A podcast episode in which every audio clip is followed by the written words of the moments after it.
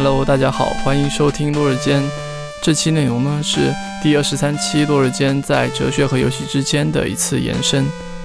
并且是与游戏工作室 Next Studios 自己的新播客《爱游新生》一同串台的一期播客节目。我们不仅请了像之前节目中非常受欢迎的姜宇辉老师来到 Next 当地来做客，我们也请到了 Next 这边的双子和一案追声的制作人张哲川 Nick 来一同和我们聊这个话题那么我也很高兴可以为两位大佬来做主持。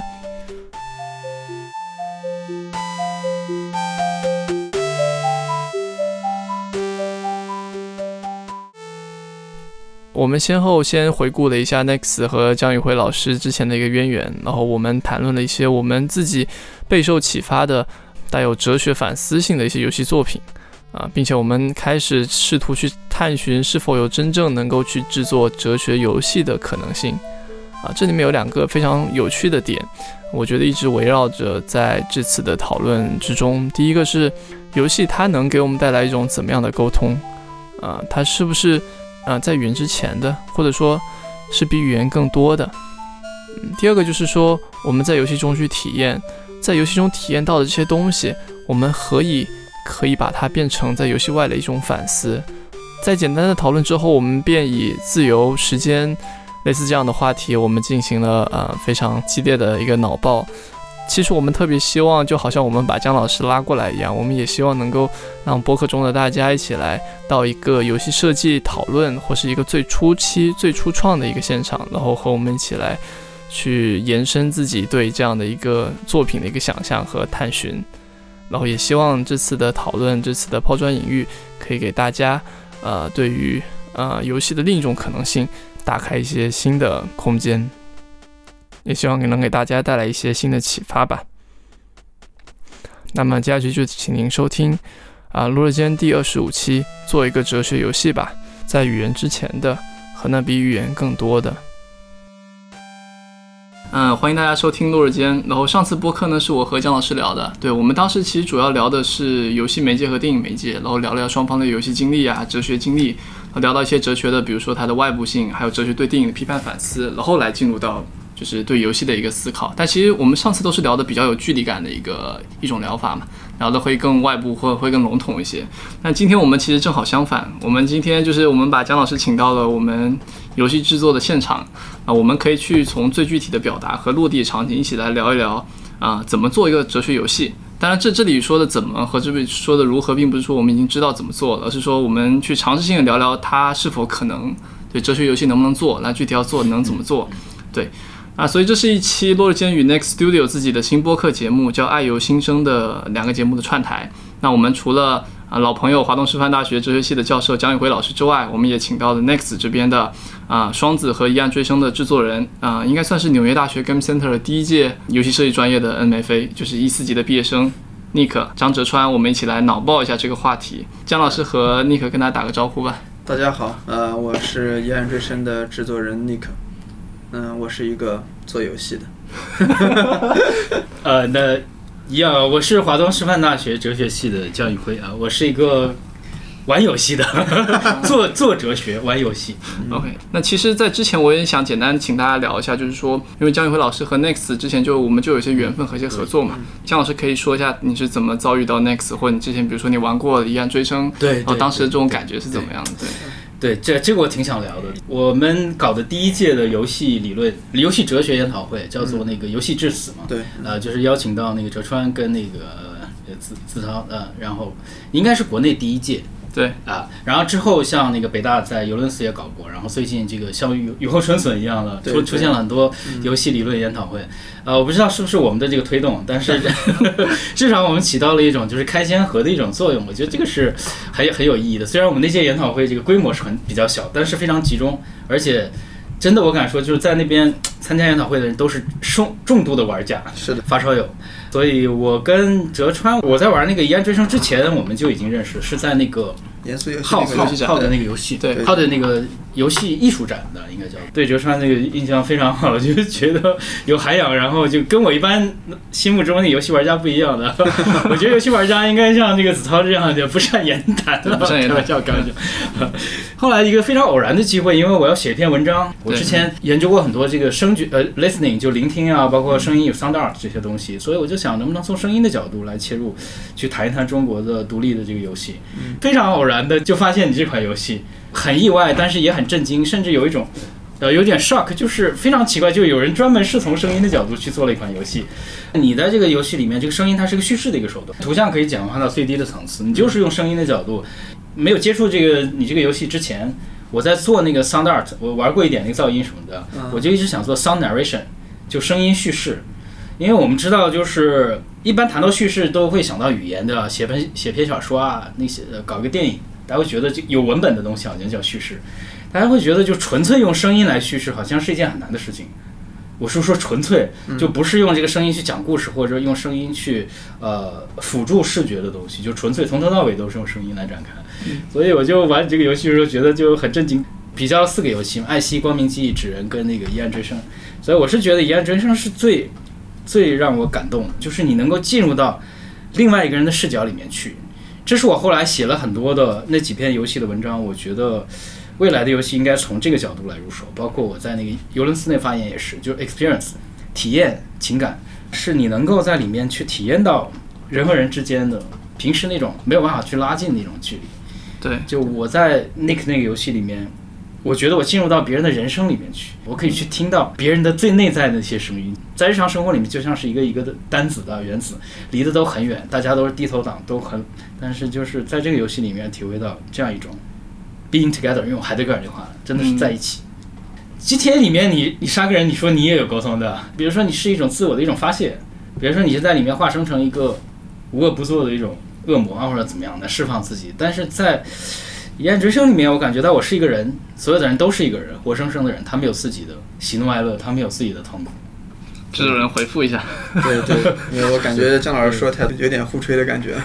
没有没有，就我实实在在感觉，当然我也不知道里面就是你背后做出来游戏，可能你有很自己的一些想法。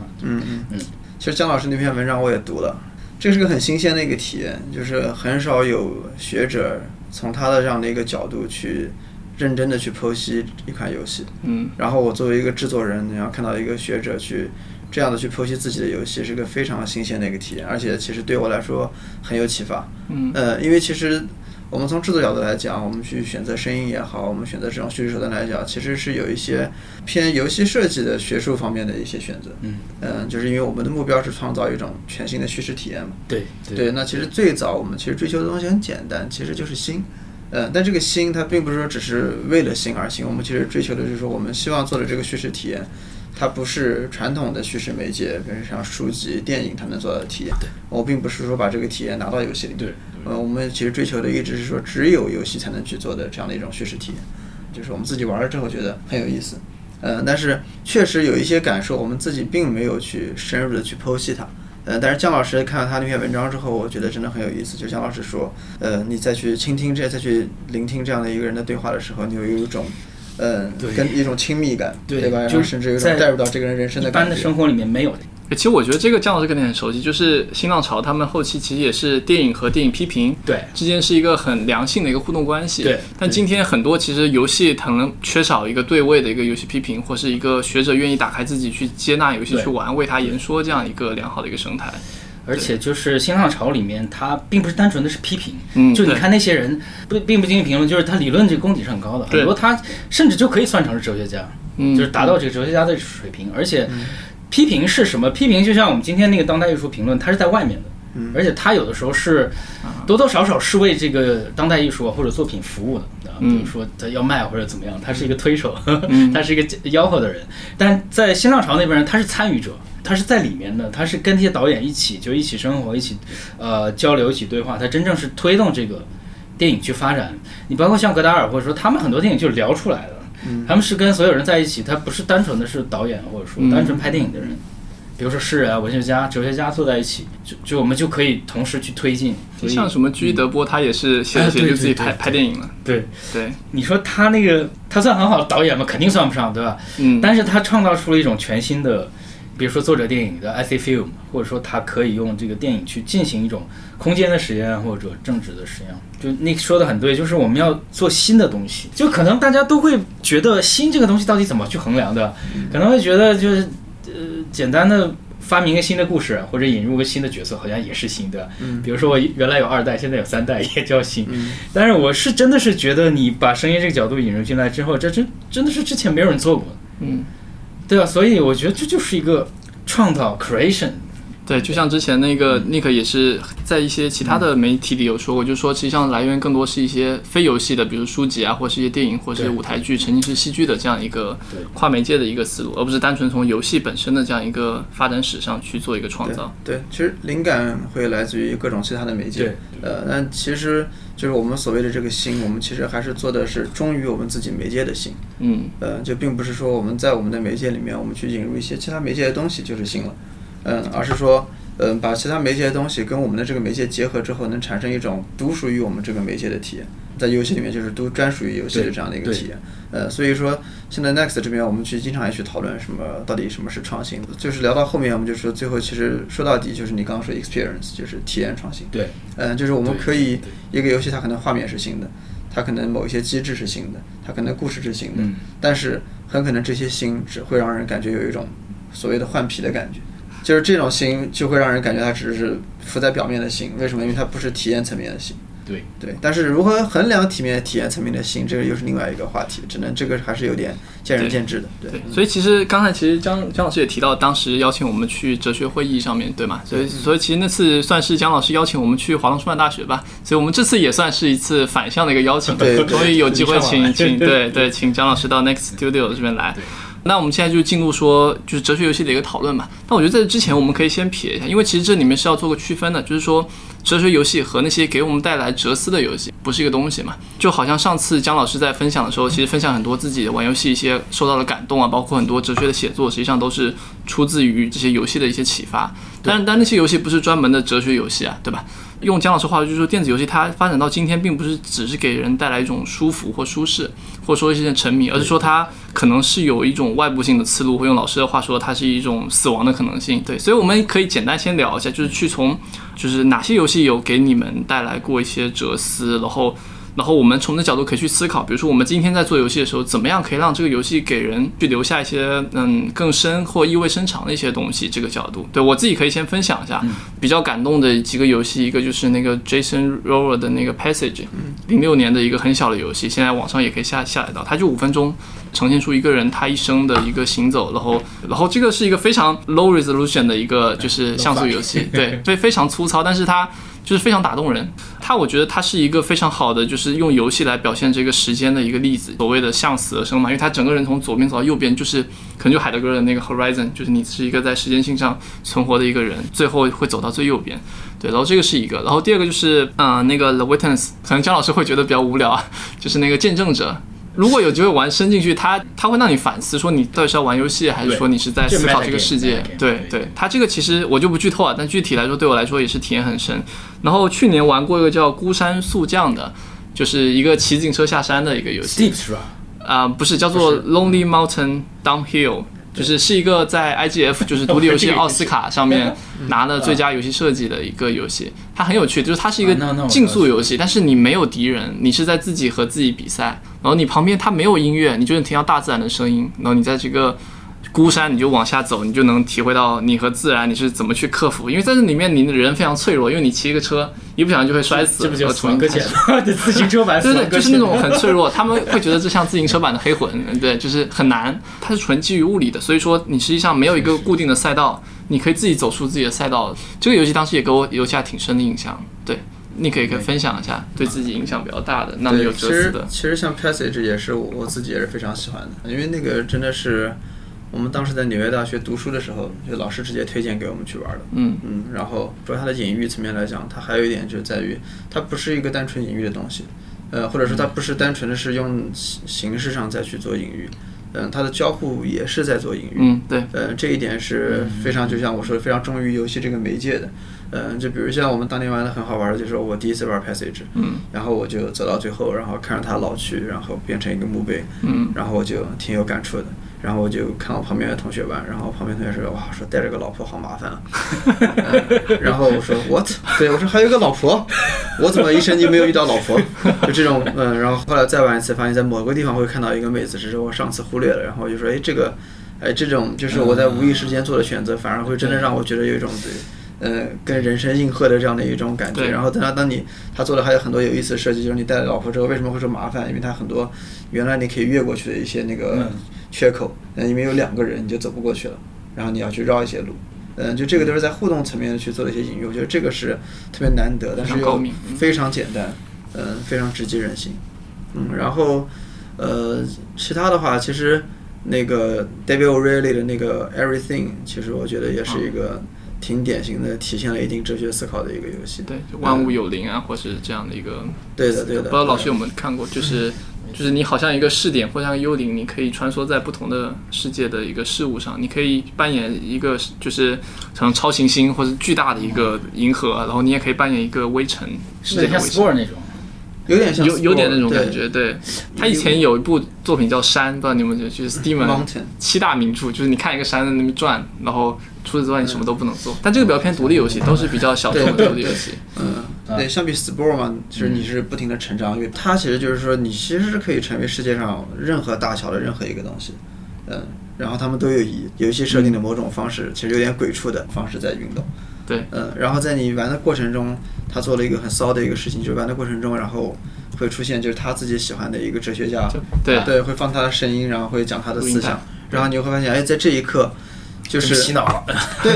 那就算是洗脑，对吧？但他这个是一个，它是一个有交互的，或者是一种用游戏性的方式在洗脑，因为如果你直接听他讲的东西，你是无感，你没有那感觉，对。但是当你在玩这个游戏的时候，对，灵魂交互啊这种东西，是的，你就突然发现，哎，好像。把它的这个文字用一种游戏性的方式呈现出来了，有一种奇怪互文关系，你就更容易在当下去进入嘛。因为现代人就像老师说的，我们隔得很远，对于文字的东西，对于以前的东西，我们都不会有这么强的一个就是具身的感觉。然后其他的话，最近玩的一个可能就是《死亡搁浅》吧，因为虽然很多人对它的故事啊什么之类的有所诟病，但我从一个设计师角度来讲，我其实是非常钦佩的。很少有人会用这样的一个3A 的资源去做这么大胆的一个创新。不行问题。而且特别让我钦佩的一点就在于以往的游戏，其实我们去驱动玩家去玩的时候，会用一些数值成长啊，或者是我们说的 eye candy 啊，对方式来去驱动。但它驱动玩家去造桥修路，其实是来源的是其他玩家的赞。但是这个赞其实并不能干什么。这个赞几乎就是赞本身。不像 Facebook 的时候，别人给你点赞，你能知道是你的好友给你点赞之类的，对吧？或者说有人给你点赞，你还去给人家加好友什么的，他其实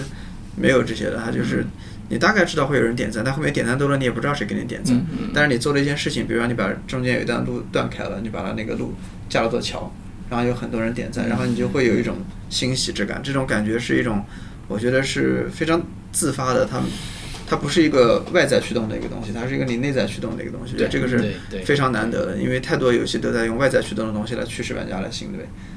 但是这个游戏就是我后来造桥修路不亦乐乎，因为它通关可能只要30个小时，我玩了80个小时，80个小时在干嘛？我把整个大陆的路都给修通了。最后当游戏最后你要回到那个最初的地点的时候，然后你会发现哇，就是天堑变通途，就是你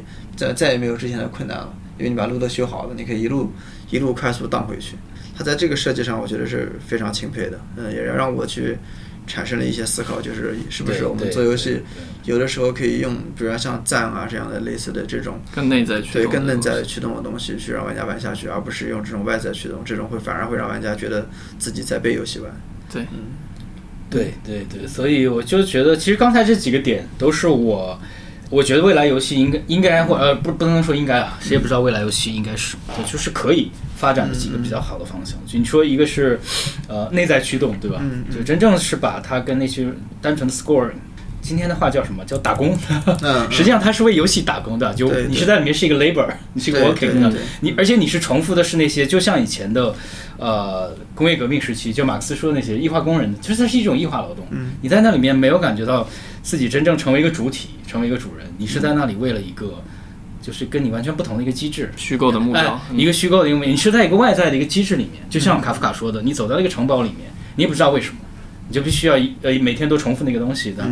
所以我是觉得这个跟我的这个想法是一样。我在那个第一篇那个论文就是《完事监工不是解放》，我就想说，未来的游戏是应该重新去构造人和人之间的公共的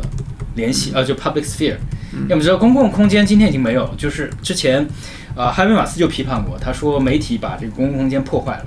我们在这个媒介的公共空间里面，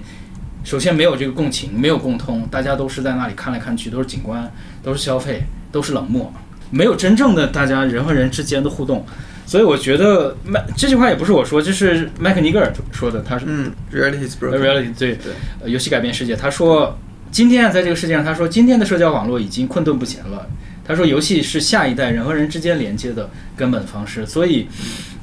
我就觉得像死亡搁浅，包括像你说这个疑案追凶，包括刚才你谈就是那个可以进到那个角色里面去啊，我觉得体验就是要体验到我们在一起的那种感觉，那个是很重要的。包括你说那个点赞，对吧？其实点赞它也有为什么，我就是想付出，让打动别人，就是让我们大家会觉得我们都是在这个世界上，我们是彼此扶持的，那不是为了钱，也不是为了具体得到什么东西的，我不是做这个事情不是为了让你去回报我的。包括它这个游戏场景就是一个末世，就是一个已经接近毁灭的世界里面，我们要体验到我们彼此要拉一把那种感觉的。对，我觉得这就是游戏未来要去做的。我是一个悲观主义者，我说过很多次，我觉得人类就不提了的，就是说我是觉得这个整个世界包括整个人类它是在答应的过程里面。很多理论家还觉得人类在未来有什么 future perspective， 我可能不会这样想，但是在这个趋于灭亡或者趋于死亡的过程里面，我们更需要就是人和人之间体会到那种彼此扶助啊，或者相濡以沫的那种感觉。对，其实很多独立游戏的之所以能被做出来，其实也有很多是基于众筹啊，或是这种赞助打赏类似这样一个模式进行的。就是、我们说难听点，就是资本主义的这个资本循环的之外，我们去找一个我们可以不借助它那个平台去达到的一种人和人之中的，或者不以他们那种盈利和扩张的逻辑，新的一种 public sphere。因为很多哲学家最后都要回到这一点，就是我们这个时代是个世界是一个原子化的一个世界的，人和人之间好像就变成一个互相没有关系的冷漠的一个一个沙子，分布在这个世界上。真正的这个世界应该是粘合在一起的，人不是孤岛的。所以我觉得在这个方面，体验也好，或者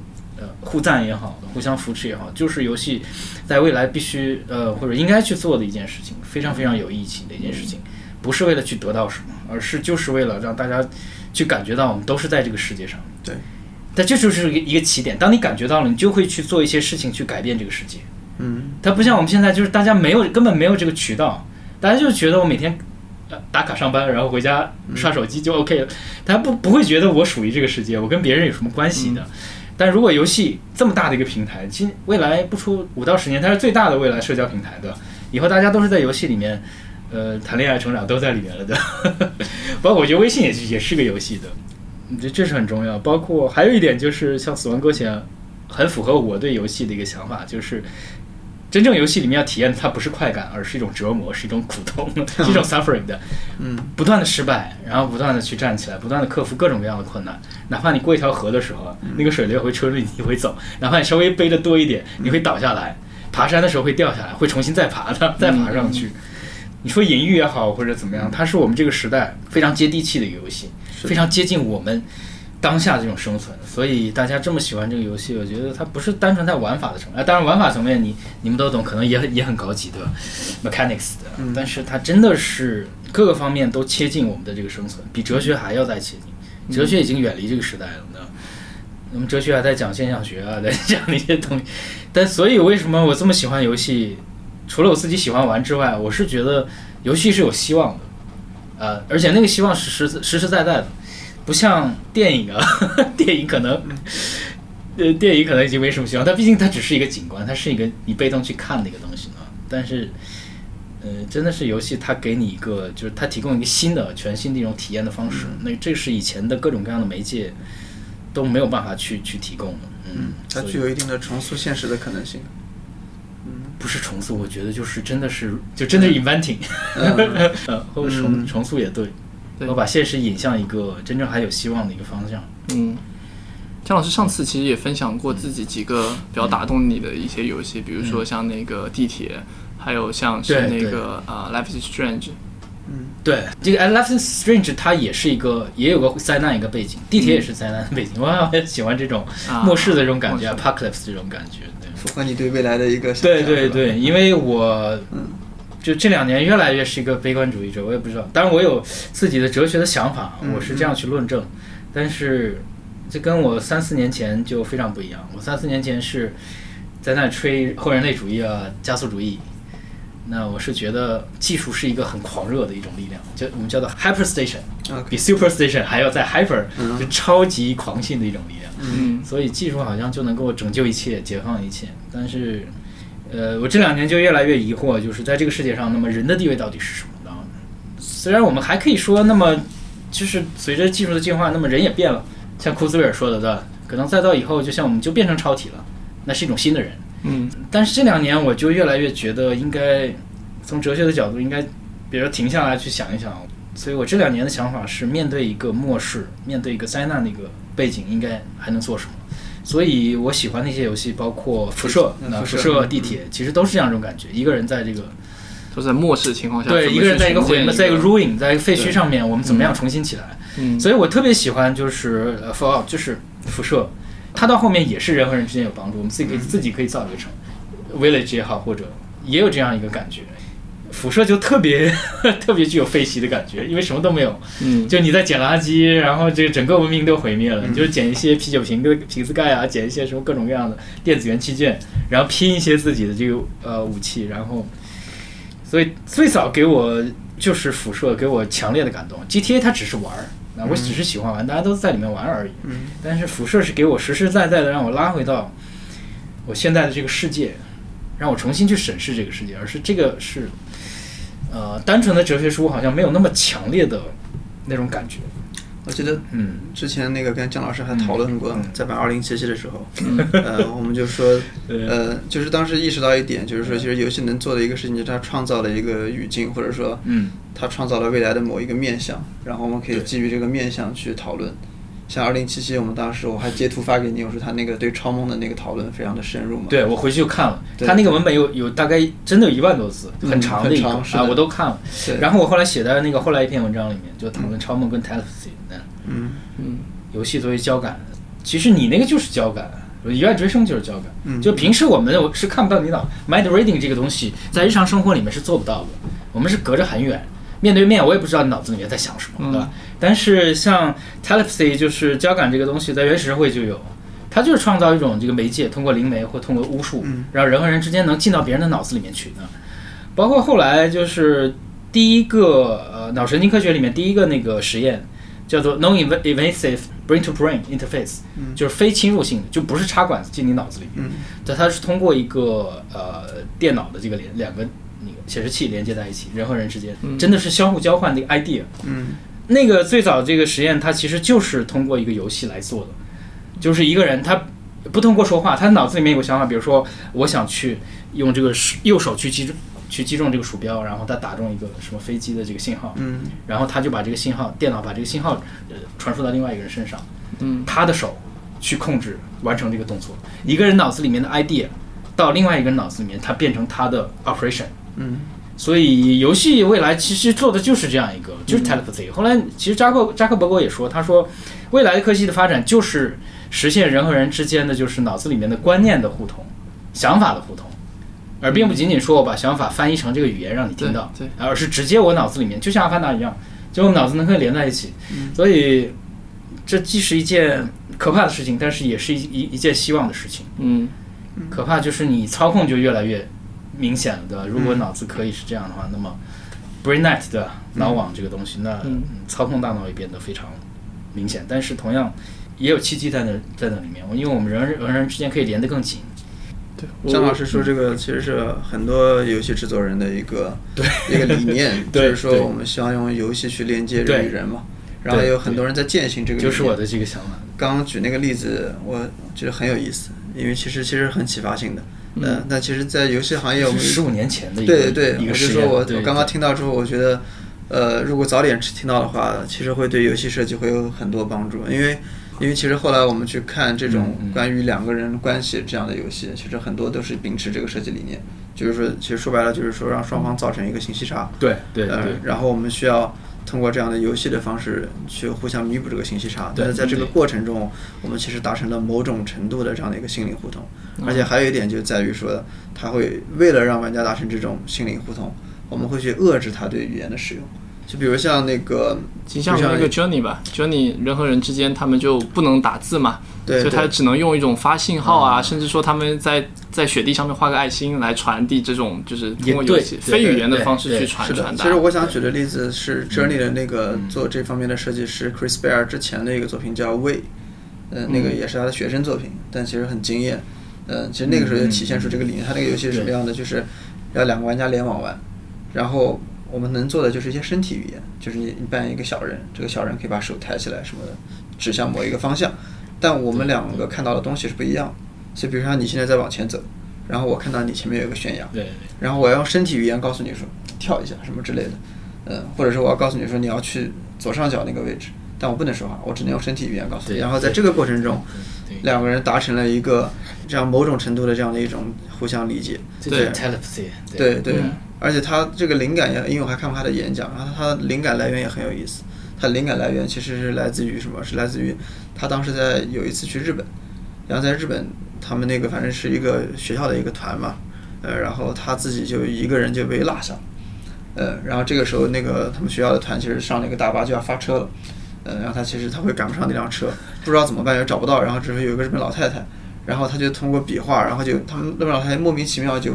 理解了他去哪里，然后拉着他的手，然后带着他一路跑，然后跑到了那个车上，然后就是这一路的一个体验让他理解了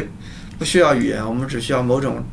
肢体上的一种接触，就是最深层次的一种沟通。对，有的时候甚至不需要肢体，就是一个眼神。是的，是的。那个最早那个实验，它直接就是一个信号，我脑子里哪怕就是有个信号，它直接就可以传输。是的。所以觉得这个游戏，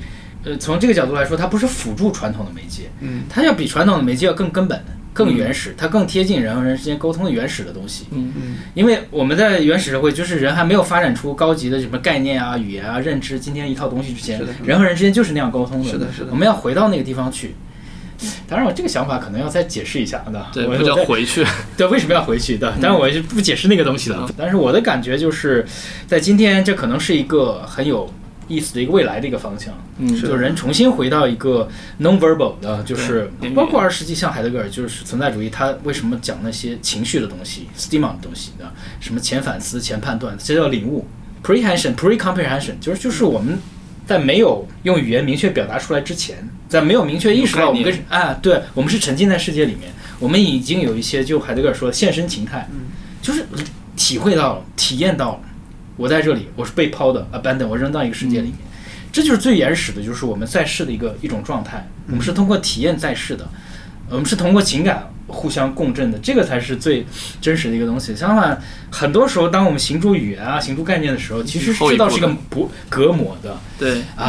或者说有了信仰或者怎么样，有点像是佛教发展到很多理论的时候，禅宗过来说不想要你那么多的那种，对，破除。对，禅宗也是，他悟那个东西，他也说就是说不立文字啊，或者对不立文字，就是说它不是说没有文字，而是说要把这个文字东西把它淡化，把它还原到一种前文字的，对跳跃的那种。其实刚才讲到那个游戏，最近前段时间在玩和女朋友玩那个双人成行嘛，就玩过，很好玩。我没有双人，我知道，我所以就没玩。你可以和小朋友玩，就是它其实很多他们的合作其实是当下立刻发生的。就比如说你往前走一步，我这个打的光就要帮你往前一步，就是你语言是来不及去说你往前我往前的，也来不及叙述一和二。就是在 operation， 他们是在互相观察对方的行为，然后互相感受对方就是出去的那一步，然后立刻就跟上。他们实际上是应该会形成一种非语言的默契，就其实通过观察，通过很多你自己的身体啊，或是这种人和人之间这种非语言的沟通来开展游戏的。包括其实很多游戏里面那种配合，你去看他们打团战嘛，就是电竞选手他们说要开打之后他们就不会开始说一大堆东西，很多就是在配合之前练习中慢慢养成的这种默契和这种开团。他们一般语音里面就看到 nice nice， 就是他们后期会把他们当时在打比赛的那群人的语音放出来嘛，你会发现很多都是夸赞，就很少那种非常具体的一些指令性的东西，就很多都是说哇打得好牛逼，就是他们队员和队员之间沟通可能更多是一种鼓励，这种信息性的指令性的反而是后的。所以其实就是游戏它这种场景它其实能够让我们在一种前缘的这样的一个环境中做一个沟通，这个是挺特别的。对，尤其是姜老师刚刚说 abandon 这个，就是我也觉得挺有对对，这个其实挺有启发的，因为其实之前那个陈星汉老师讲 Journey 的时候也讲过类似的概念，就是说为什么大家到了这个游戏里面之后会愿意互相连接，然后甚至说自己的状态都会发生一个改变，其实就是一种把自己 abandon 到了一个新的世界，当然这个新的世界要可信，这个是游戏做的好不好的另外一面，但是在一个可信的一个世界里面，你会回到一种类似于回到童年或者回到婴儿的这样的一个状态，对，然后在这个状态上你可能会重新认识自己，或者说重新会有一套新的一套行为模式，然后在这个行为模式下就会有一些很有趣的一些事情，就比如像陈老师当时说的，就是在婴儿模式下大家在寻找的是叫 maximum feedback， 对，我只是在寻找最大反馈。当你在寻找最大反馈的时候，那这个世界的规则，比如像说我的最大反馈是我打你一拳然后你会叫，我一定会不停的打你。对啊 ，abandon 包括就是哲学里面其实说的很多东西，就是我们今天是还是有强烈的感触，包括海德格尔其实那书都是30-40年代写的，对吧？但是很多哲学的东西在今天还是能够去，跟我们的体验，包括跟其他的艺术创作或者游戏创作能够去结合在一起。是的，是的。哲学的东西它，你要让它活过来了，它不是说，比如你仅仅去看去解释海德格尔的被抛这个词，对吧？也可以，你写本书被抛，它来龙去脉也可以写本书，但。就对我来说，我就觉得这个意义不是很大。但是如果你把它变成一个游戏，能够让更多的人去感受到被抛是一种什么样的体验，然后从这个体验里面去感受到自己的生存，我觉得这是一件非常非常有意义的一件事。姜老师特别好，帮我们引向了我们要聊的主要的这个话题，就是我们有时候会聊的，就比如说这个游戏给我什么哲思嘛，这个时候一般也是大部分玩家会聊的，就是说这个游戏给他什么感觉，或这个游戏里体现的某些哲学家的某些观点，对吧？很多我们讨论是基于此的。其实刚才已经聊到一部分，就是说我们是不是有可能真的去做一些哲学游戏，或是直接根据一些哲学的概念去做出这样的东西来。那我这边可以先简单分享一下我这段时间对这个哲学游戏的一个考察。其实我前段时间看到一句很有启发的话，就是一个心智学家叫斯蒂芬平克，他说一句话，就是说写作是什么？写作其实是你要把你的一个网状思考的一个东西，用树状结构，就一本书的目录嘛，然后通过线性的语言来表达出来。所以说你在写作的时候，实际上是把你的一个网状结构把它降维到一个一维的，并且时间性展开的一个语言的这样一种展开方式。就像我们刚才说，我们用语言来交流，用语言来写书。就比如说你们听我们这个播客，你们说整篇听完之后，你大概知道我们什么意思嘛？但其实这个效率是低的，或者说你看书实际上就是如果你不能进入它那个语境，它这个语言可能就对你没有意义了。那所以说在这个情况下，其实。我会从这角度说，就是游戏它实际上能够比语言多出很多东西，它不仅仅包括语言，它可以通过声音，通过游戏设计，通过交互去一起的去作用于你嘛。它实际上就好像比一本书里面的这样一个文字单独作用于你要来得更直接，要来得更深入一点。那我这边其实做了一些调查，有些比较有趣的一个哲学游戏，我这边可以做个分享。一个是来自马耳他大学的一个也是研究者吧，叫做瓜的你，他其实指导学生做了一些游戏，他比较聪明，他会选择一些思想实验去做。比如说当时以前有一篇文章就是讨论一个蝙蝠有没有意识嘛，就是其实在认知，对，很经典的 What is it like to be a bat， 对，然后七几年的一篇文章，他就是让玩家去扮演一个蝙蝠，就像爱迪芬奇记忆里去扮演一只蝙蝠，然后去展开对这个问题的思考。后面指导学生做了2个和语言有关系的游戏，比如说他们是来自对维特根斯坦语言哲学的一个启发。打个比方，比如说他们第一个游戏叫做就是 something something soup something， 就是说他们想要让玩家去定义什么是汤，所以他就会随机生成一些好像是汤又不是汤，就是比如说里面水会多一点，有些时候里面冰块多一点，或里面放了一个不是食物的东西，然后来让你决定说它是不是汤，你都觉得是你就是，不是就不是。他最后会就是他通过这种无法对一个东西的完整定义来让玩家体验到这种语言的模糊性嘛。就最近在和聊机器学习也是，我们去把握一个苹果其实是很抽象的一个概念，对，我们没办法用一个明确的一个 if else 的方式去定义出来，说如果它是红的它就是苹果，不一定，因为有青苹果对吧，如果它是青的它就苹果也不对，你可能是一个梨子对吧，对，因为游戏它可以让玩家去做判断去做选择嘛，所以它能利用这一点，然后给玩家传达出这种就是体验出这语言的模糊性或者概念模糊性，他们只是通过某种家族相似性来连接在一起的，对，是。然后另外一个他们是做一个解谜游戏，就是英文一个词叫 here 嘛，就是这里，他就做了一通视频，然后这个视频里面它里面有6个 here， 但这六个 here 都指代不同的东西，就一个是你在游戏操控里的那只猫，它的那个它脚下那个 here， 然后也是它的那个游戏菜单上的那个 here。然后也是那个人他在谈论这句话的时候那个 here， 就是他是 inference， 对，他有不同的这样一个 inference 这样一个语境，所以说你也是利用这个比较有点小巧妙的一个东西，能让玩家体会到哦，我们在用 here 的时候其实用的是不同指涉的对象是不一样的。最有名的一个叫做 necessary evil， 就是它是让玩家扮演一个游戏中的一个 boss。你能想象比如说在一个电脑游戏中我们都扮演玩家嘛，都扮演那个英雄去杀 boss 的，那如果你真的是扮演一个怪物你是怎么样的？但他这个游戏里面他是故意做出一种不能玩的，就是说你实际上就是一个怪物，你在那边你随便乱搞什么，然后人类玩家进来的时候你东西就会被刷新，就因为玩家要进来了，所以你要被刷新一次，就是整个场景被 reset， 然后你要开始和玩家打，然后玩家不会把你干死，因为玩家是英雄嘛，他理论上就要把你杀死，然后这个时候你就死了，然后可能你又会复活，然后又准备下一次让玩家去杀你，就等于是他把这个游戏的一个中心视点从玩家那里转到一个怪物那里，对，所以说他是刚好让我们去反思了一下，说电脑游戏背后就是他有点像是找到了一个游戏中比较奇怪的这样一个点去做一个反面的一个呈现。对，就是这几个是现在看到的一些，包括之前给老师看过一个贪吃蛇嘛，做出了25种主义的贪吃蛇，然后不同主义可能对应的那个蛇的不同规则。但其实揭示一点就是说，我们其实在玩的很多游戏它背后是有一套这样的一个哲学预设，或是有一套意识形态逻辑的。其实包括比如说你这个游戏，比如说文明它为什么一定要让你扩张对吧，它为什么让你成长，它背后其实是有一套逻辑，比如它认定这样东西是好的，所以它那个意思我觉得是想让你去反思这个游戏背后，就我们日常玩的游戏中它是让你积累好还是让你杀得好对吧。比如说像 GTA 5里就是它会有不同的这样一个规则，实际上它都指涉的某种价值观吧，在这个角度上来说，其实现在就可以让老师来比如说抛几个比较有趣的哲学想法，或者说我们可以做一个这样一个脑爆。其实刚才提到的那个海德格尔我们之前就有想过，就是其实比如说我们想从海德格尔的一个锤子出发，因为这个锤子是一个 对是一个很哲学的东西嘛，然后用这个锤子来说它是如何被制造出来，然后它的上手和它的在手又是怎么样一个不同的状态。对对对，上手跟在手这个东西嘛，它其实也是对应就是沉沦跟本真，就是它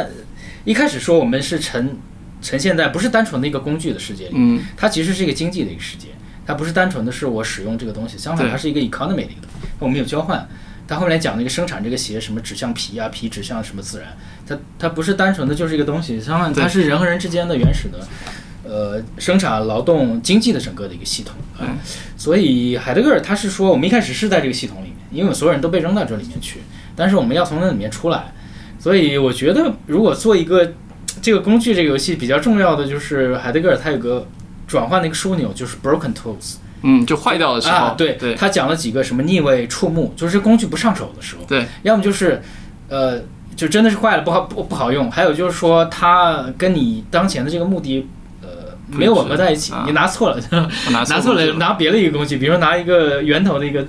什么螺丝刀去开一个方的一个东西，还有就是说太多了，就每天都用这个东西觉得这个工具让你逆位了窘迫逆位，就海德格尔讲了3个，就工具当它不上手的这个时候的状态。所以后来哈曼就是斯宾时代论哲学家，他就写过一本书叫做 Broken Tools，他就写就是我们怎么样从器具，就是以人为中心的这个工具器具制造经济这个网络里面出来，然后去回到一个物的一个世界，人之外的一个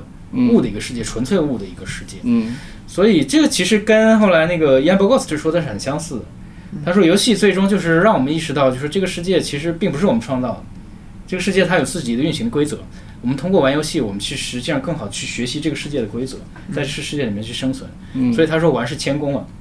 谦恭它不是实现人的解放，游戏不是让你自由自在，想干什么干什么，而是让你更好的学会在这个世界里面，它的各种各样的这个生存的这个法则或者规律。游戏是让你明白你怎么样更好在这个世界里面去活下去呢？当然也有道理的。你让我想怎么做游戏，我是现在想不出来。但是我觉得讲到海德格尔这个东西，其实我想聊就是我们刚才不是聊到对于语言这东西的反思嘛，说我们怎么追求一个全语言或是多语语言的一个这样一个东西。那其实我们在哲学写作里也有很多人，就比如说像。比如说那个德勒兹，他可能是一种对话式的，就是他有很多访谈嘛，他们是用对话式的方式来去展开这个哲学的论述。然后比如说像看海德格尔的演讲稿，他喜欢这个道说嘛，看那个加达莫尔对海德格尔的回忆嘛，他很多时候在讲堂课堂上面讲的东西非常有感染力的，等于去创造出一个场，让学生能够跟着他的思路去走，跟着他的一个演讲，伴随他去思考。就说游戏我们有这么多的一个媒介，我们有多媒体，我们能不能就是把比如说以前在哲学书里的那些文字的东西能够把它变得更加的鲜活，或者说是用一种，就比如说德勒兹他就会觉得哲学它可能是由哲学和非哲学组成的，就是说你哲学很多时候是聊概念嘛，但其实他也很强调哲学的那种情感啊，或是那种对 outside 的这种东西。那游戏能不能就是比如说你真的把一个哲学书把它这个文字放到一个游戏里面，我们还能给它配上什么样的东西，还能去给它就是加上什么样的东西，让这个哲学的文本更加鲜活。对，比如说这个很具体的东西，因为老师作为一个教师，实际上很多时候就是在做这件事嘛。对，你怎么在上课的时候让学生更好的进入这个文本，怎么让他更好的理解这个东西？对，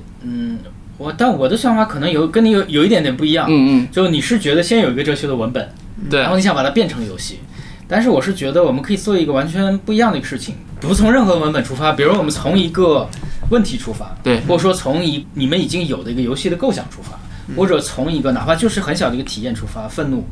苦痛、伤感，或者就是从一件事件，比如说分手，死亡，就从一个事件，从一个故事来入手，慢慢做这个游戏的时候，比如在写故事、写情节、创作脚本，比如说你们在做玩法的时候，可能慢慢这个哲学的东西就会去带入啊。我个人觉得，不应该是先有海德格尔，比如这文本在那里，然后你把它变成一个游戏，那样效果往往不是很好的。就像我之前我讲电影哲学的时候，我也强调，就是很多哲学电影为什么做得不好，特别图解。就是他是觉得我看完这个弗洛伊德这本书《释梦》，然后我把它这个完全变成一个电影的情节，他把这个电影用来变成哲学的一个图示了。这是我自己不太喜欢的一种方式。我觉得哲学跟电影之间应该相互是外部，对你也是外部，我对你来说我是 outside， 对你不知道我想干什么，然后你对我来说我也是 outside， 我不知道你这个游戏是怎么做出来的，我也不知道你接下来想怎么去推进。但是我们就是两个外部之间有一个碰撞。这个东西会激发出完全不一样的一个东西，完全未知的莫测的一个东西。你刚才讲那个马耳他大学那个老师，在他那里我觉得游戏就是用来去解释对维特根斯坦的一个东西。对，但其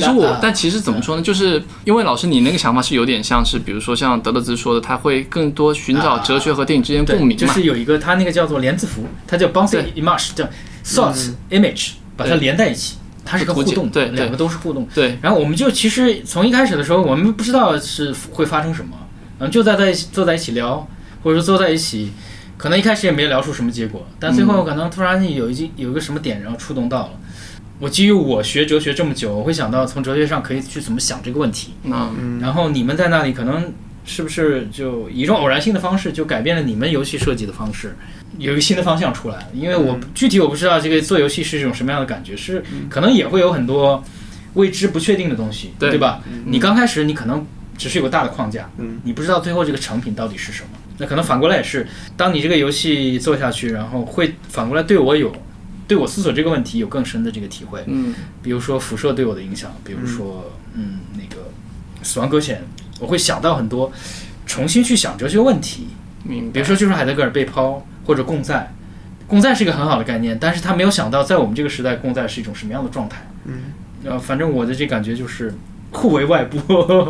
保持一种偶然性的。我可能还有一个问题就是。就我对维特根斯坦是比较熟了，所以你讲的那些游戏出来，我会觉得它就是什么意义及用法的，叫 meaning is use。但可能其他的玩家他可能根本不知道 WAY 这个。对，其实它是一个像进入哲学一个钩子，对对对对，或者说是一个让唤起大家对哲学的兴趣嘛。那可能对他来说也是有帮。我是觉得，对对对，对我是从这个角度去思考，自说自话，因为我太熟了，对对，所以我会觉得，其实这个就是一个有点像是可以有一个连接的点，就在说我们不是把游戏当做一个完全不同于电影的一个新媒介，而是说游戏它是一个。你可以理解成，就现在大家聊了很多，就是比如说腾讯也喜欢聊超级数字场景嘛，其实就是比如说游戏设计或是一些游戏的引擎的技术，他们其实是可以被独立抽出来，然后去作用到其他事物上的。就比如说我们会讨论建筑学，他们被游戏化或进入游戏之后，它有什么新的一些展现方式嘛？对，所以我也是想，比如说哲学文本，你进入游戏，它可不可以成为一个能够更容易被传播的？就我不用现在每天去复制网上买那个绝版书嘛，我能够用这种，就是接触到更多人。其实也是，就像姜老师在三联中读做这样的音频节目，也是一个新的一个形式和现代人和哲学碰撞的一个契机。没错，没错，没错。所以也是从这个角度去想，所以说它不仅是个图示吧，它更要是一个钩子或是一个。或者在哲学中你觉得最有力量或者最有趣的那个点，然后我能够用游戏的方式给它吸引到别人的一个注意力，就是或者说是能够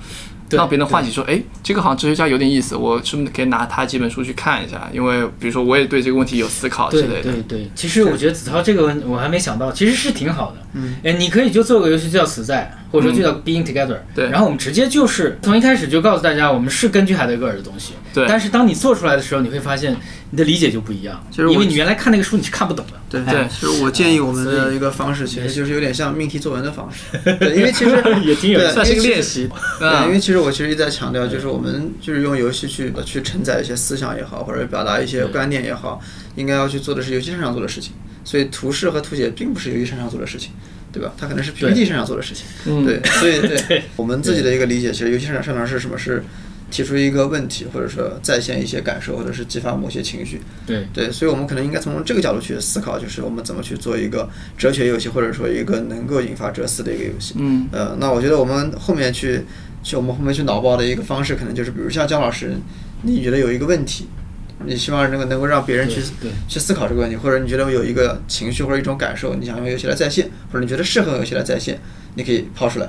然后抛出来之后，我们来讨论一下，哎，怎么把它实现出来？可以举个例子，就比如说之前老师不是做过一个关于自由的一个演讲嘛，就是之前是在对对，在重庆，对，就有消极自由、积极自由。对，其实讲了一串，包括可能康德的自律，对对对，然后再讲到后面的新的。其实当时我这边就给 Nick 有出一个这样的一个提案。姜老师也可以简单看一下是什么，就很简单的一个东西，因为其实我感觉老师你在那个演讲中，你就是列了很多一个关于自由的一些不同的理解嘛。然后我看能不能把这些理解把它一起放在一个具体的一个游戏场景中去解释它。我这边可以给老师稍微简单介绍一下，我们看一下这个可不可行啊。我这边是设置一个基础场景，就是你是一个人，然后这个是你的房子，你可以这么理解。然后你每天任务就是你要去不同的地方，就你要去点，你要去劳作嘛，去说我要赚了1块钱，赚了2块钱，然后来获得你的一个收获。我记得老师一开始讲到有一种就是说我们就是默认认为的那种自由，就想要什么就想干什么就干什么啊，那是常识的自由。对，常识的自由就是无所限制、无所束缚啊，任性就是想干什么，我自由的可以支配我自己的行为。像那个 Bonacieux 说的乌托邦的世界，就你真的没什么可干了，你能干什么？就是在一个乌托邦的世界，什么都满足了，包括那个机器也可以帮人做所有的事情，你也不用吃饭，对你也不用生育。就什么都不需要，你还能干什么？不那是就说只能玩游戏的。那您觉得在 GTA 的世界里面算是一种？没有 GTA 世界，我有很多，我要打工，我要赚钱，我要搞黑帮那种关系。我是一个很累的人。那你觉得在 GTA 里面，比如说你看这个老板不爽，你就可以？对，但是那种自由，当然咱们可以讨论啊。我觉得那个其实不是真正自由。然后如果你按照从康德那个角度来说啊，因为我们其实说到底，在西方哲学上面，自由就是两种，一个是积极，一个是消极。积极自由其实就是在整个从柏拉图一直到康德的一个，就是他认为人的这个自由其实是把这个意志这种能力啊，用一个更高的理性的法则来来提升，不是说你想干什么就干什么，而是说你要把你自己的意志去服从一个更高的一个法则，一个 rules， 把这个东西去承担起来。所以这个叫做 duty。所以康德讲这个自由到最后就是自由其实是这种义务。义务就是你要做的这个东西呢，不是仅仅是你想做的，而是说你希望其他有理性的主体跟你一样分享它这同一个法则，就遵循同样一个法则，我们做同样的事情。然后我们希望这个能够把人类去连接在一起，然后能够把这个世界去带向更好，嗯，就似有这样一个含义，而并不单纯的是 will。比如说我今天就想吃冰淇淋，对，你不给我吃我就作，我就小孩子那种。嗯，对对对对。当然，消极自由就不一样，消极自由就是说我们这个自由它不应该是高高在上，因为康德说自由是拱顶石，就是哲学大厦造好了之后，上面放在最上面的那一块，就是上面那个尖梅、三角梅那个东西。嗯。但是像那个穆勒的没有那些后来讲消极自由，他说自由应该是最低的东西，就是不能啊，对，它是个底线的一个东西。就是我根本都不知道自由是什么，我也没有能力去思索哲学的问题，但是我知道你侵犯了我的自由。嗯嗯，我会有个感受，我会体验，就是当你侵犯，当你迈过那个红线的时候，我会知道你破坏了我的自由。嗯，我会抵抗。OK， 那反正这边就像玩家去操控他去吃这些东西嘛。那我们这个时候给玩一个机会，就是说他可以随便想要什么要什么，在于说他可以把自己移动速度调得很快，他可以让这边他获得奖励更多。对吧？然后你房子可以越来越大，怎么操作都可以。更多的东西，就是你可以吃的得到更多的资源。对，这个是一个自由啊。但因为，然后再下一个就是说，至少我想让玩家反思，他能不能不被这些东西操控呢？就这些东西，我不断给他报字，说你来吃，快来吃我，吃我就可以得到分数。那我想让玩家这个时候，他就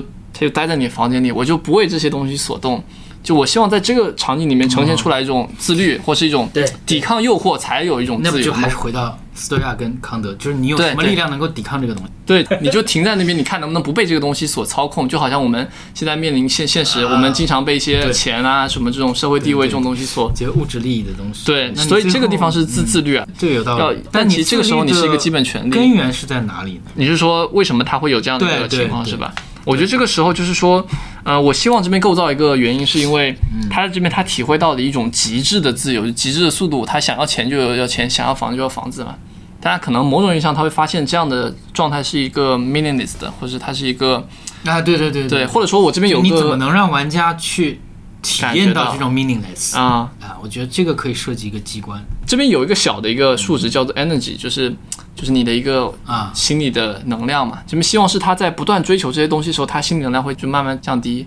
就等于是你不断被外部的东西所操控，就像我们刚才说的，你被一些外部的这种 eye candy 啊，或者这种游戏的交互操控的时候，你会觉得心里会觉得心累，或者你要追求一些外部性的东西，就是希望说这个时候，比如说有人想要来干涉你，想要让你动起来，黑的一个东西，对，想要把你关小黑屋，但这个时候实际上就是他侵犯了你的消极自由嘛。啊，对，你其实是有做我不想做这件事情的权利的嘛。对，就是对，消极自由是 rights， 对，就是我能不做这件事情，是是。所以这个事情就想要从这个场景去或这个剧情去引入这个消极自由，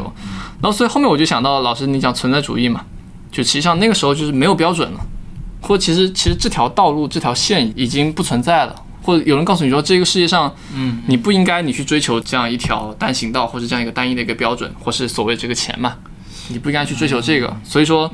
这个时候你应该所有东西都没有，那玩家他就会感到眩晕，或者说你所说的一种自由的。萨特是说，就真正自由是意识的一种超越性。超越性是什么呢？就是你意识到，我总可以变得不一样，我总可以把所有的东西都扔掉，对，我总可以在当下重新开始。它虚无化嘛，它叫做 negation。他说他那个意识是一个不断的，就像风啊或者水流一样，它没有什么固定的东西。人应该变成一个纯粹的运动，就不停，我停下来我就死了。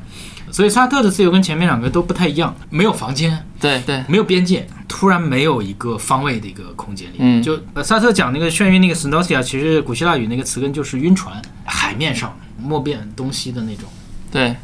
晕了嘛？对，你不知道我原来熟悉那些方位没有了。这个方位你觉得它是那种就是社会价值强加的这样一种外部性的规则，各种包括最简单就是我们日常生活里面上下左右这种空间方位也没有。所以你觉得你原来能够去依靠的固定的稳定的东西全都没有，就一脚踩空了，踩到这个选择，这种感觉。那你这个地方可以做一个很戏剧性的，突然发生了一个什么事情，这个人到了一个纯白的空间里，比如说你没有任何指引，没有任何要去干嘛的一个东西。对对对对，有道理。就像那个安东马修泰勒那个法国那个漫画家那个方向，突然就没有，突然到一个沙漠，或者就比如说他前面在一个房间里面可能已经堆积了各种各样的财富，突然他推开门，他走到一个全白的空间里。刚刚姜老师讲积极自由跟消极自由，我脑子里想的其实更多是像一个人群模拟的感觉。当你讲积极自由的时候，那你可能就是说现在有一个人群了，然后这些人群可能他们在做一些无规则的一个活动，然后你可能就是其中的一个小人嘛，然后你要在里面，在这个人群中，你要去到某一个地方你是很难的，因为他们都在做某一些不规则的一些活动。所以这种时候反而是你的自由是被限制的，然后你开始给这些人群的行为开始增加一些规则，就是你刚刚说的那些法则。对对对。那这个法则就是通过玩家去这个时候扮演这样的一个视角的去加这个法则。自由其实就是有一点立法者，就是有一些人会觉得啊，那我的这个各方精神能力啊或者各方面更强，所以有些人应该站出来为这个世界立法，哲学王嘛。对对。然后如果就是说对对可能就是这样一层层去增加一些法则之后，增加一些游戏的规则之后，你会发现玩家自己人群变得有序了，对，然后。其实玩家自己获得了更多的自由，然后后面再进一层的讨论就是你就是沿着这个思路可以继续到消极自由，对，因为你说消极自由其实是一种 rights 嘛，就是但其实有一个很模糊的边界，就是什么时候你会感觉到 rights 被触犯，这个是一个很模糊的一个边界嘛。那其实我们可以用这个游戏来讨论这个事情，就是什么，就是刚刚我不是在加规则嘛。加规则加了法则之后他感觉到了一种对对对对，但如果我持续的干涉到了那个其他的原子的对，或者说我持续的加法则加到某一个程度的时候，可能你忽然觉得说哎，这个时候我觉得自己的 rights 被侵犯，最后我可以做一个反转，就是说 OK 你现在感觉到自由被侵犯了，我可以把规则再去掉，然后把规则全部去掉，甚至把所有人都清空，这个时候就变成了一片空白，这个时候就是你说的那个 nausea 那个感觉，自我对重新那个虚无化，对的对的，你说的是对一群的这样一个就是单位去做一个模拟，因为姜老师如果有积极自由这个来讲的话，那它是需要一些人群来去体现的嘛。对，积极自由就是对，确实是提供一个更高的一个模式，因为每个人都是从最原始的这个自由的感觉，就是我们都是自由自在的，那就可以有可能会陷入到霍布斯所说的那个就是人和一切人反对一切人的战争，就像丛林法则一样啊，就每个人都自由的，我们都是原子，然后就打来打去，那对，所以有更高的那个。从理性的法则啊，或者说提供一个更高的模式，但这个模式不是所有人都能提出来，它必定是在这个世界里面有一些人这个心智是比较高的，能力比较强，克里斯玛比较强，魅力比较强，他会成为这个领袖，给这个世界立法。对，所以以赛亚·柏林其实说的最多，他说你凭什么你这些人去规定这个世界的这个走向，凭什么我们那些心智比较低的人我一定要去接受你们的这个法则，我哪怕就做一个庸庸碌碌的或者说没什么出息的人，每天朝九晚五，为什么不行？我没有什么宏大理想，但是我就想做一个个体活下去呢。其实尼克刚才说的那个东西就是说其实就是有个现象叫涌现嘛，对吧？其实他就是说，当每一只鸟，它可能有一个自己的一个规则，比如说它和周边人保持一定距离的时候，整个鸟就会形成一个，就像我这上面是集群算法嘛，他们就开始游起来了。但其实它是不是有个自上而下的规则的？对，它其实是人和人之间的一个交互的一个规则去。所以积极自由恰恰不是涌现是自发成 spontaneous 的一个东西，对，所以消极自由是有点强调是那种 spontaneous， 就是每个人其实都管好自己，然后他自发有趣的一个整体，而不需要一个预设的一个模式把大家都关在里面。对，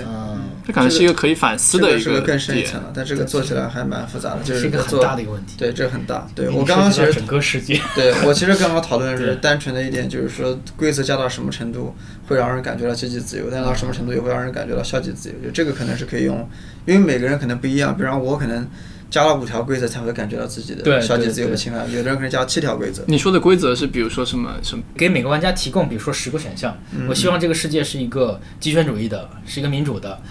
是一个封建的，是一个原始社会，或者怎么样你可以选，然后你可以把这个东西用到这个世界里面去，对，然后最后的结果是你觉得还可以加一些参量或者其实更简单一点，就是说比方如果我们还是把这个比喻落在就是这个小人的运动上面，就人群的运动上面，对吧？然后一开始我们先加上一些道路，对吧？那这些道路其实会让你，因为让他们有序了之后，你可能会感觉到一种积极自由，因为你可能更自由的去移动了，因为之前的乱象没了。但是随着道路之后，你如果再去加各种各样的一些限制，就帝国时代嘛，对，怎么弄？甚至说再夸张点，你说好，现在所有人只能往前走，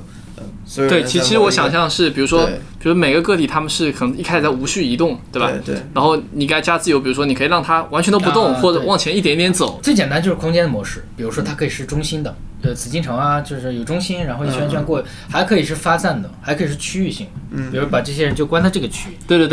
其实我是说，玩家是可以不用让玩家去选择去怎么加规则，因为我们如果让玩家感觉到这个自由的话，他还是扮演其中的那一个小人，他不是扮演那个更高的那个神。或者说他希望你给他一个试错，比如说他希望这个世界是什么样的。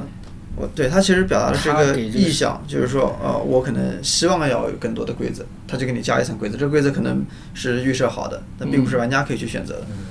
西的。所谓的好坏其实是在玩家心里面的，我们这边只做的就是我要更多的规则，还是我要更少的规则，或者他觉得他没有规则，但是如果他不选规则的话，他可能马上就会被杀死或者怎么样。对，如果他在这个就原始像布朗运动这个空间里面，对吧？对，他不选规则，他活不下去。对的，那个霍布斯说的就是这样，一切人反对一切人的战争啊，就是大家都是丛林法则的话，那最后的结果是什么？对，互相残杀了的。对对，反正这是一种思路。对，就是用这种。其实我们回忆一下，我们刚才这个讨论其实就很有意思，就是说，比如说姜老师提出了一个效益自由、机制自由的东西，那我们在想象中，我们怎么用一个游戏的方式，或者这个游戏能以什么样方式去模拟出它中间哪几些部分？对对对，一个是你从一个小房间出发，就那个就是它群体的一个角度啊，都可以。对对，其实这个姜老师，你现在已经在参与在游戏设计里了。我已经在参与了，对，我已经在参与。所以我们说，这就是最积极的一种状态。对，就大家在讨论的时候，它已经开始改变了，就是这个游戏已经开始在 becoming 在生成。对，这是比较有意思的，还可以再想一个什么东西。我觉得可以这样讨论，就是。姜老师有没有过以前就是在教课过程中，某一个概念特别难以跟学生传达，然后我们来想想是不是可以用游戏的方式来传达？对，这个其实就有点涉及到我刚才说的某种图解，它能够给玩家多语言的一些信息。对，或者他们很难有感触，他们可能只是表面理解的，但很难有概念都一开始都没有感触，是吧？因为概念都是抽象的，对啊，都离得很远。比如背包啊，它也不是说扔进去，它有一些具体的含义，比如说它实际上是。强调我们在这个世界里面找不到自己的位置，实际上是一种孤独的，被排挤。用海德格尔的话来说，而是说我被挤出来，找不到在这个世界里面位置。那就是，所以那些概念呢，就是一方面你要解释，还有就是还是要给那些学生一个形象的一个东西。就是海德格尔这个背包概念，当时有一个视频 YouTube 上的 ，B 站也有，他用一个厨房来展示海德格尔的概念。比如说那个背包就是一个虾被裹上了一层面粉。然后比如说他感觉到的本真就是他被放进了一个锅里在被煮，就是然后最后说你扔到自己的墓碑里去，那就丢到垃圾桶里，就是他就是在建立一种就哲学和具体事物之间这种联想和关联，就是也非常有意思啊。就是我认为游戏某种意义上可以做类似的事情，你有个具体的东西。就姜老师讲背包这概念，我也之前一直觉得还蛮有意思的。其实很多游戏都已经在表现这个概念了，只是没把它给讲出来，或者我们没有用这个方式去理解它。其实就是被抛，都是被抛。其实对，其实任何一个游戏都是被抛，然后你在里面感受到孤独。是，包括 Inside， 包括小木也都是一开始不知道为什么被扔到一个空间里。对，然后你可能会感受到这个世界的排挤。这个所谓的世界的排挤是什么？其实就是你在玩这个游戏中你遇到的。应该说是你在学习玩这个游戏中你遇到的这个障碍，这个障碍其实某种意义上就是这个世界对你的排挤，比如像在我们玩塞尔达荒野之息的时候，刚开始在荒野之息有一种被抛的感觉，你不知道该怎么办，你不知道去哪里，然后你做一些动作都很累，然后体力很快就会耗完。但是在你接近通关这个游戏的时候，你发现这个世界你了如指掌，很熟悉，对吧？你很熟悉，你甚至都觉得缺乏了一个挑战，因为什么？因为这个时候你已经完全融入到这个世界的规则里面了。然后这个时候你可能不会觉得没有那种刚在游戏里的那种孤独感，因为你对这个世界非常的熟悉。很多游戏都在表达这个东西，只是可能没有把它给说出来，或者说是不是说我们在做游戏的时候，我们可以更加去强化这个概念？不知道姜老师怎么想？对，但是海德格尔后来的意思是说，你在这个世界里面。一开始被抛，然后越来越熟悉这个世界，包括你刚才说熟悉这个规则。但海德格尔的意思是说，那个还是一个沉沦状态，就是他最终还要在这个世界里面重新找到自己。那个叫本真。对，就在一个你已经很熟悉的、很常人的世界，你已经跟大家紧密联系起来，这个网重新要找到你跟这个世界不一样的地方，然后是它叫做那个本体性 oneness。所以这个同样也是可以在游戏里面去做出来的。是你在一个。你觉得你已经很熟悉的一个世界一个规则里面，你重新发现我还是不一样的，这个世界还是陌生的，我跟我在这个世界里面还是没有位置，我还是能够找到我自己的独特的这样一个，其实就是 meta in the game 到 meta game。 对，或者说其实很少有游戏就是讨论到这一步，大部分游戏是在熟悉之后就玩啊。对，其实我意识到我在玩，海德格尔的意思就是我意识到我在世界里面，这就是一种觉悟。对，我知道我在这个世界，很多人没有想过这一点。很多人就觉得我在世界里面那个顺风顺水的，但是海德格尔的意思是说，你要有一天去意识到，是我在这里，是我在这个世界里面，这就是一种领悟了。就包括你玩到最后，你突然发现是我在玩这个游戏，这是一个游戏，这也是游戏的一个很反思性的一个东西。但是我觉得如果只是 meta 是不是显得又有一些表面了，就是如果只是说意识到自己在游戏里，因为你说的本身应该、对，所以后面要情感体验那些东西才能出来。不是那样，就真正的那个 meta 是先是 reflection、然后是 emotions 那些东西。但 meta 是第一步 ，meta 是 Bogost 的那些人，他很早就提出来了。就是说他那个叫做 procedure games， 他后来写了本书，就是 How to do things with games with video games，、就是用的奥斯汀那本书嘛，如何以言行事。他说如何以游戏行事，就是让你意识到我这个游戏是怎么做出来的。对，它这个是圆。但是这个用子韬的话来说是不够的，对吧？我仅仅意识到我这个游戏的背后的这个机制或者规则是不够的、还有个东西要更强的，能够让这个玩家去意识到，我是跟所有人在这个世界上面。其实我觉得有点像 Jonathan Blow 那个 The Witness， 后面就是你就突然你能在现实中看到很多这样的一个图像或是这样的一种东西，它会对你有个反思嘛。但是 meta 的东西的前提是你得先 be in it， 你得先玩这个游戏，然后你才能 meta， 而且先是好玩。对，但你没进去是怎么去玩？对，不然你如果直接为 meta 而 meta 就无法 meta。这话说的有点绕。Nick 说的很对，这个恰恰是可能会得罪一些人，这个恰恰是很多艺术家他做的游戏就是这样，因为他是想把这个游戏做成一个艺术品。对，然后艺术作品嘛，他肯定是要激发观众的一些反思意识或者批判意识，但是很多艺术家做的游戏根本没有办法玩的。根本进不去的，完全没法进去，就没法进去了。但根本连游戏最基本的那个 entry 都没有达到。对，这个姜老师讲到一个前段时间我也在思考的一个，就是我当时也玩了一些艺术家做的游戏嘛，他们其实是不错的交互艺术，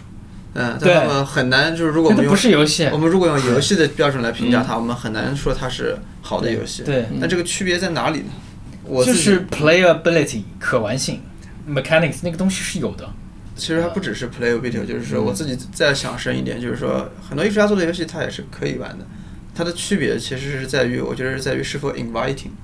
或者具体来讲就是说不仅是能吸引你玩，而且是不是我拉着你的手告诉你怎么玩，而不是说把它放在那里，你去玩就好。艺术家不是高高在上的，它应该是一个更加邀请的，发出邀请的。而这个恰恰就是传统的这个艺术，哪怕当代艺术，它也是传统了。电子游戏是合作出来的，你们做的每一部分其实都在想怎么让玩家更好的玩。对的，对。但艺术家从头到尾都是一个人，他是上帝。是的，是的。他是操控这个东西，所以艺术是一个过时的一个东西。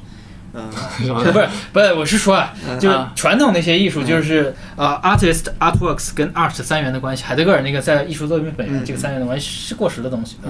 的。我们现在要在游戏这个平台之上去想，我们怎么更好去做一个未来的一个 future 那就是 inviting 是很重要，包括那个 Ian Bogost 他用的 surprise 惊喜，让你不断能玩下去的样的一个东西。我前段时间在读那个伯格森的一些东西嘛，他很直觉主义嘛，就是多他时间和自由意志。他里面其实他在讲绵延的这个概念的时候，他用了很多现实的例子嘛，也是刚才那个叫做瓜内利的，就是那个就是马耳他大学的那个老师，他也是提游戏有个力量在于他可以把观念给他就是 materialize，是的，就你可以把一些被哲学家他们想出来这个概念给它现实化或者物理化，就物理到这个显示屏上，就它能够让他看世界的方式的分享给你。我就一直在想，比如说我们是不是可以做一个时钟，这个时钟它在旋转，对吧？就好像老师说的，它有不同的时间，就点状时间还有连续的时间。伯格森说很多，就是它有个纺锤，橡皮筋儿，包括焰火。对，你这个倒可以做一个时间的游戏，就时间可以是什么形状？对，就是老师的那篇论文嘛。其实我就在想，比如说你一个时钟，其实我们得看到它每个时钟它运动下来的一个影子嘛。这个其实就是一个绵延它的一个，你可以理解它是一个概念的一个图像化，有点像杜尚那个下楼梯的一个裸女，就是每一个时刻被叠在一起。那个钟它是个软的一个东西，挂在树上。对，那个达利的那个也是这个思路，就是游戏它可以把这个东西动态化，并且它能够把它落实到一个具体上面。而且我就是觉得，因为德勒斯那本书讲到最后，它时间的第三种综合嘛的，我是觉得在游戏里面是最强的体现到第三种综合，因为既不是未来，也不是过去，游戏就是纯当下，每个的不断回到当下，不断的重新开始，不断的死亡死去，还可以保存，因为你个当下是可以 save 的。因为后来那个讲 Game Time 那本书，它讲的就是这个生化奇兵 Bioshock， 那在 Bioshock 生化奇兵那里，确实是你打一点就可以去保存，因为你打那个 Big Daddy 的时候，他真的是很难打。你打一枪，他倒一点血，你马上保存，回来你再换，你马上再打的，就是不断的死，然后不断的回到那一点。嗯啊，不但从那个时刻开始，就跟那个源代码是一样的，源代码那个电影，嗯嗯，他不但回到那一刻去要了解到底是谁把那个火车爆了呢。对，其实这个概念在生化奇兵的后来那个无限里面，直接在游戏的设计上就拥抱了这个概念。像你说那个就是我打一枪我可以保存然后再来， 对吧？对，在那个游戏的最后那个包装里面，其实就是说它其实你的时间是一直往前流的，但是你每一次保存在读档，其实是某个人把你给拉回来了，然后让你继续。对，所以其实你从来没有过什么所谓的保存，没有真正的保存，对，没有真正的保存。它在游戏的故事层面，在它游戏的包装层面，就是直接拥抱了你刚刚说这个理念。恐怖游轮也有点像，就是你每次的死亡，你每次重新开始都是有一个平行时空的，可能他们就非常糟糕。所以甚至到最后会有一个人跟你说：“我知道你中间尝试了多少多少次。”所以这个游戏就是要比电影，要比甚至比日常感知更强的，就是把时间这个体验，对，它极致化了。你在游戏里面你做的就是时间那种实验，它不是仅仅在感知时间，你甚至可以直接就跟时间本身赤裸裸的可以操控啊，可以操控，可以去把握时间的一种内在的最根源的一些机制啊，去实验时间各种各样的可能性。对，这个其实我也是我后面很想讨论，因为比如说像德勒兹的那个电影，他所说他实际上在探究电影里面的时间的结构嘛，比如说什么布勒松的各种那种小碎的时间的这样一个绵延。对，那这游戏里面它其实又带来很多新的可能性，你的时间暂停可以被操控，可以被倒流，可以被加速减速。是纯当下，因为你的这个 interaction 是落实在每个当下。游戏的时间其实不是绵延的，游戏时间是每帧的，它跟电影不一样，电影是绵延的，电影你看不到每帧，当你看到每帧的时候它就是摄影，它不是电影，电影一定要让它动起来， moving images、moving pictures、那游戏真的是你每帧都是在互动，你每一秒都是在互动，而且你每一秒都是可以停下来的，严格说，我就不想玩，我甚至可以那个 escape， 我停下来，我吃个饭回来，接着这个再打的。对，所以游戏是真的是每帧都是断的，它可以断掉，对，它是当下的 instant， 游戏制造的是时间的真正的面貌，时间真正的面貌就是一个一个的点，就是每一个真实的极致的当下。这是我的想法啊，当然我们可以讨论，但对，当时我就做了一个很简单的一个东西，就是三种钟嘛，一个是机械表，就它是连续转的，还有一个是那个就是会弹数字，对，还有一个就是电子钟，就是一个先是那个机械钟，然后电子钟它还是有那个时针的，对，但是你听不到它声音，因为它是 flowing， 电子钟就是它没有一颗一颗，它一圈一圈在那里转，但今天就是既没有指针也没有，它不动的，它是数字。它就是到下一分钟它就跳到现在26，然后下一分钟27，既没有流也没有时刻，什么也没有，它只是一个死的一个数字，所以就今天的时间是这样的，你要做一个这个，这个也挺有意思的。对，它游戏可以很轻松的把这种不同的运动方式表现出来，而且这个会很强，就是比如说你等那个26变成27啊，对，我觉得这个体验会很强烈啊。是什么样的体验呢？具体来说，比如说我看那个钟的时候，我会知道它动，但是电脑旁边这个右下角这个时间从来没有人去看，你不会关心，你只会我发生有什么事情就会看一下啊，现在26，然后你再过一段时间，比如说看了一本书，30分钟过去你看，但当中什么也没有，当中是空的，只是两个数字，一个是26，一个是46。那比如说你做一个游戏，让大家想想我们今天的时间就是数字化，数字的时间有多恐怖。数字的时间是 dead time， 是计量的，对啊，对，是，这是斯蒂格勒说，这不是我说，斯蒂格勒说今天的时间是死的，是 empty time，你如果做这样一个游戏，让玩家体验到今天的 digital time is dead time，那我觉得就也很有意思啊，这是真的是很有意思的一个东西，对，这个是很。这可以达到一案追生的水平。不行，差得远。没有，很有想象。因为它是个新的一个东西，对，因为声音之前没有人做过啊，那时间也没有人做过。你说时间的游戏有没有？有一些，但是他们所有的游戏都是时间，对吧？对。但是你如果把这个 digital time 这个东西，数字时间，把它弄出来，变成一个体验的一个东西，我不觉得有人做过。我觉得只要他能让大家来反思现实中的一个时间就够了，甚至做到这一点，就是对，就像一案追生实际上就做的就是一个 mind reading， 这件事情是怎么可能的？那你也可以做一个游戏，就数字的时间会流动吗？或者它不流动的话，我们这个世界是死亡的。其实像你们刚刚说，就是捕捉数字转换的那一瞬间，其实我之前有过这种经历，就是我经常会去看一个就是这样一个数字时间，我会去捕捉它那个数字变换的瞬间，因为我不看到这个没有动啊，因为他数字会变，跳变，数字会跳变，你会一直盯着他看吗？对，我有时候会去捕捉这个时间，因为我会觉得如果不看到这个东西，我就会感觉它中间的变换都是、啊、对我来说都是不可知的。对，我就是这个意思。哎、其实这个感觉小孩子也有。对对，我是不是搞儿童哲学嘛？我看过一个案例，就是有个小孩子他有一种不能说心理疾病，就上课一定要看着钟。嗯。他不看着钟，他就有一种很紧张，因为他不知道在他不看的时候，这个钟可能多走了几秒钟。啊，这是人类很，就时间都去哪儿了嘛？就是人类的一种很原始的一种恐惧。对对对，其实有类似的。他觉得时间是一种他不能控制的一种力量。是的，然后数字时钟其实就把这个恐惧给放大。对，因为当你有指针的时候，你还是可以把控。对，因为它有声音。对，或者还会动，它还有一个，它有个 progress， 对吧？对，你说的非常对。对，但是数字时间你没有这个瞬间，你就会觉得失控。它是一个 empty 的一个，从26到27之间是什么呢？什么都没有。嗯，对。在那一刻，我们在哪里？那个前段时间不有一个游戏叫《历历在目》嘛 ，Close Your 那个，然后现在不叫这名字了，就是它其实就有一点这种感觉，就是它的玩的时候，就是你的摄像头捕捉你的眼睛，当你一眨眼，你的时空就变化了。就有一点这种感觉，就是也有点，对，就是或者说像你刚刚说，你不能眨眼，对吧？对，就像你刚刚说的例子，我觉得特别好，就是说，如果一个小孩在课堂上，他一开始你可能看的是这样的一个时钟，反正你就是不是看一眼，时间就可以正常的流逝。但是如果这个变成一个数字时钟的时候，你会发现，比方现在在上课或者前面有个什么情境，然后如果我不去看它。它的数字立刻又跳了一个很夸张的一个数字，或者怎么样，就立刻时间就对，这可以变成游戏里面操控。对，但我比如每到1分钟变换的时候，我眼睛去看它，这个时候，比如说这个时候是33分钟，它就变成34分，然后这个世界就是连续的。但是如果我不去看它，这个世界就是离散的，就类似一个梦境。其实我觉得就好像你看一个东西，你会担心这个东西下一秒是不是就突然就烟消云散了。对的，嗯。其实我觉得我们刚才已经聊的很多地方都有可以就是长出去的一个这样的一个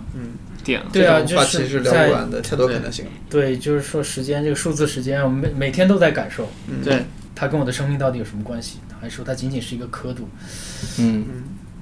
其实可以想一个挺好的一个玩法，比如说。可以逐渐把张老师变成一个游戏设计师。那我是达不到那个，是达不到的。当然，我只是说就。对，我觉得这都是非常好的思路。对，具体怎么执行可以再谈嘛。对，我觉得主要有意思是在于切入的角度，因为其实控制时间的游戏太多了。对，或者说，比方像我们前面聊的论自由，就是那种会有那种规则限制的游戏也太多了。但是并没有游戏是基于这个切入角度去做，它可能只是说我在做一个好玩的游戏的过程中，无意中设计了这个，对吧？哪怕像比方时空幻境，它也不是一个。讨论时间的游戏，就他们寻找的是那种好玩。对，但我们寻找可能是那个，比如说你看到那个时间的时候，你突然意识到了这样一种，就是很关键的一个点。对，让玩家去反省，让玩家去体验我在这个世界上这个时间这个东西，我们今天到底是一种什么样状态？对，通过时间我们能去想想我们到底是怎么样去活在这个世界。所以我们设计目的是不一样的。其实我觉得可能感觉像是什么，就是生活中很多片段会让我们引发哲思。游戏能做的是什么事？我们把这一刻凝固住，把引发哲思的这一时刻凝固住，而且把它以一种极致的方式呈现出来。对的，强烈的意识的方式去呈现出来，甚至让你觉得很痛苦、很折磨的呈现出来。对，这就是怎么把这个游戏这种强力的这样一个媒介，把它这个强力运用到一些对人的这种，这是只有游戏才能做到的。首先是交互。其次它这个交互真正是以这个时间性为基础的。电影里面真的它就是流动了，你在那里看不看，反正它都是流动，睡觉起来它可能就结束了。但游戏的话，你停下来它不是游戏，它不动了。你不操作的话，它就不是游戏了，对吧？这个是只有游戏才能做到的，就很多事情。是的。行啊，那我们现在这个时间点看一下，看一下我们的机械时间，快到饭点了。成，那我们就今天先脑爆到这里。我也非常感觉从两位的讨论和我们的脑爆中得到了很多新的任务，非常有启示。对，可以啊，我们真的能够有一些这样的作品。这个如果能做出来的话，我觉得又是下一步。以安追上达不到的高度，我们先做一些尝试吧。以安追上的要求低了，超越以安追上。对，反正我们到时候我们希望真的是落地能去做一些尝试。到时候我们做的一些 demo 啊，我们到时候也可以发给就是姜老师来，我们来看，再去进一步的讨论。那你在这里公布出去，那其他会不会抄袭？抄袭也没事了，这样其实如果能唤起更多人，事情也是很好的，我觉得。因为别人可能先做出来了，没有，那这个话题很多，我们有很多的。可能光我们刚刚聊的都已经有很多自由，对，很多。你看，这就我们达到了我们要做的目的。我们先唤起大家对读哲学的兴趣，对吧？大家先去读一下博格森的海德格尔，就来做游戏，对，挺好的。是的，就是至少我们已经把这个目的都达成了。我们游戏都没做出来呢，就已经人要去做哲学游戏了。我们已经做出来了，我们今天就已经做了一个哲学的游戏了。看着，就大家听完这个节目，就已经脑子里面已经做了想出来很多游戏了，知道吗？对。嗯，就像听这个节目的过程，其实已经在我们的规则里了。所以现在要问一下所有的听众，你有没有意识到，其实你在听一个节目？对，你有没有意识到下一步你应该去读哲学书，可以做游戏了？你应该停下来，不要再听了，做出自己的游戏。对，没有，是当你听完这个节目，然后开始做游戏的时候，这个就是我们想象中的交互，你知道吗？你已经在设计师的操控中了。没错，对，他有新的启示，然后他把这个启示带到他自己的创作里面去，然后这就是一个新的，我们融合了的。然后我们今天是有设计师、制作人，然后有研究哲学的学生，确实我们已经开始 interaction 已经有了。对，而且这个是一个无限游戏，它不是一个有限的，说有固定结局的。对的，完全不知道，因为都还没有做，只是开始有一个想法。特别好，可以，我觉得这个结尾结得非常的合适，也特别像我们的这个整个游戏设计的一个东西。行，那就今天就先到这里。好，各位，拜拜，拜拜，拜拜。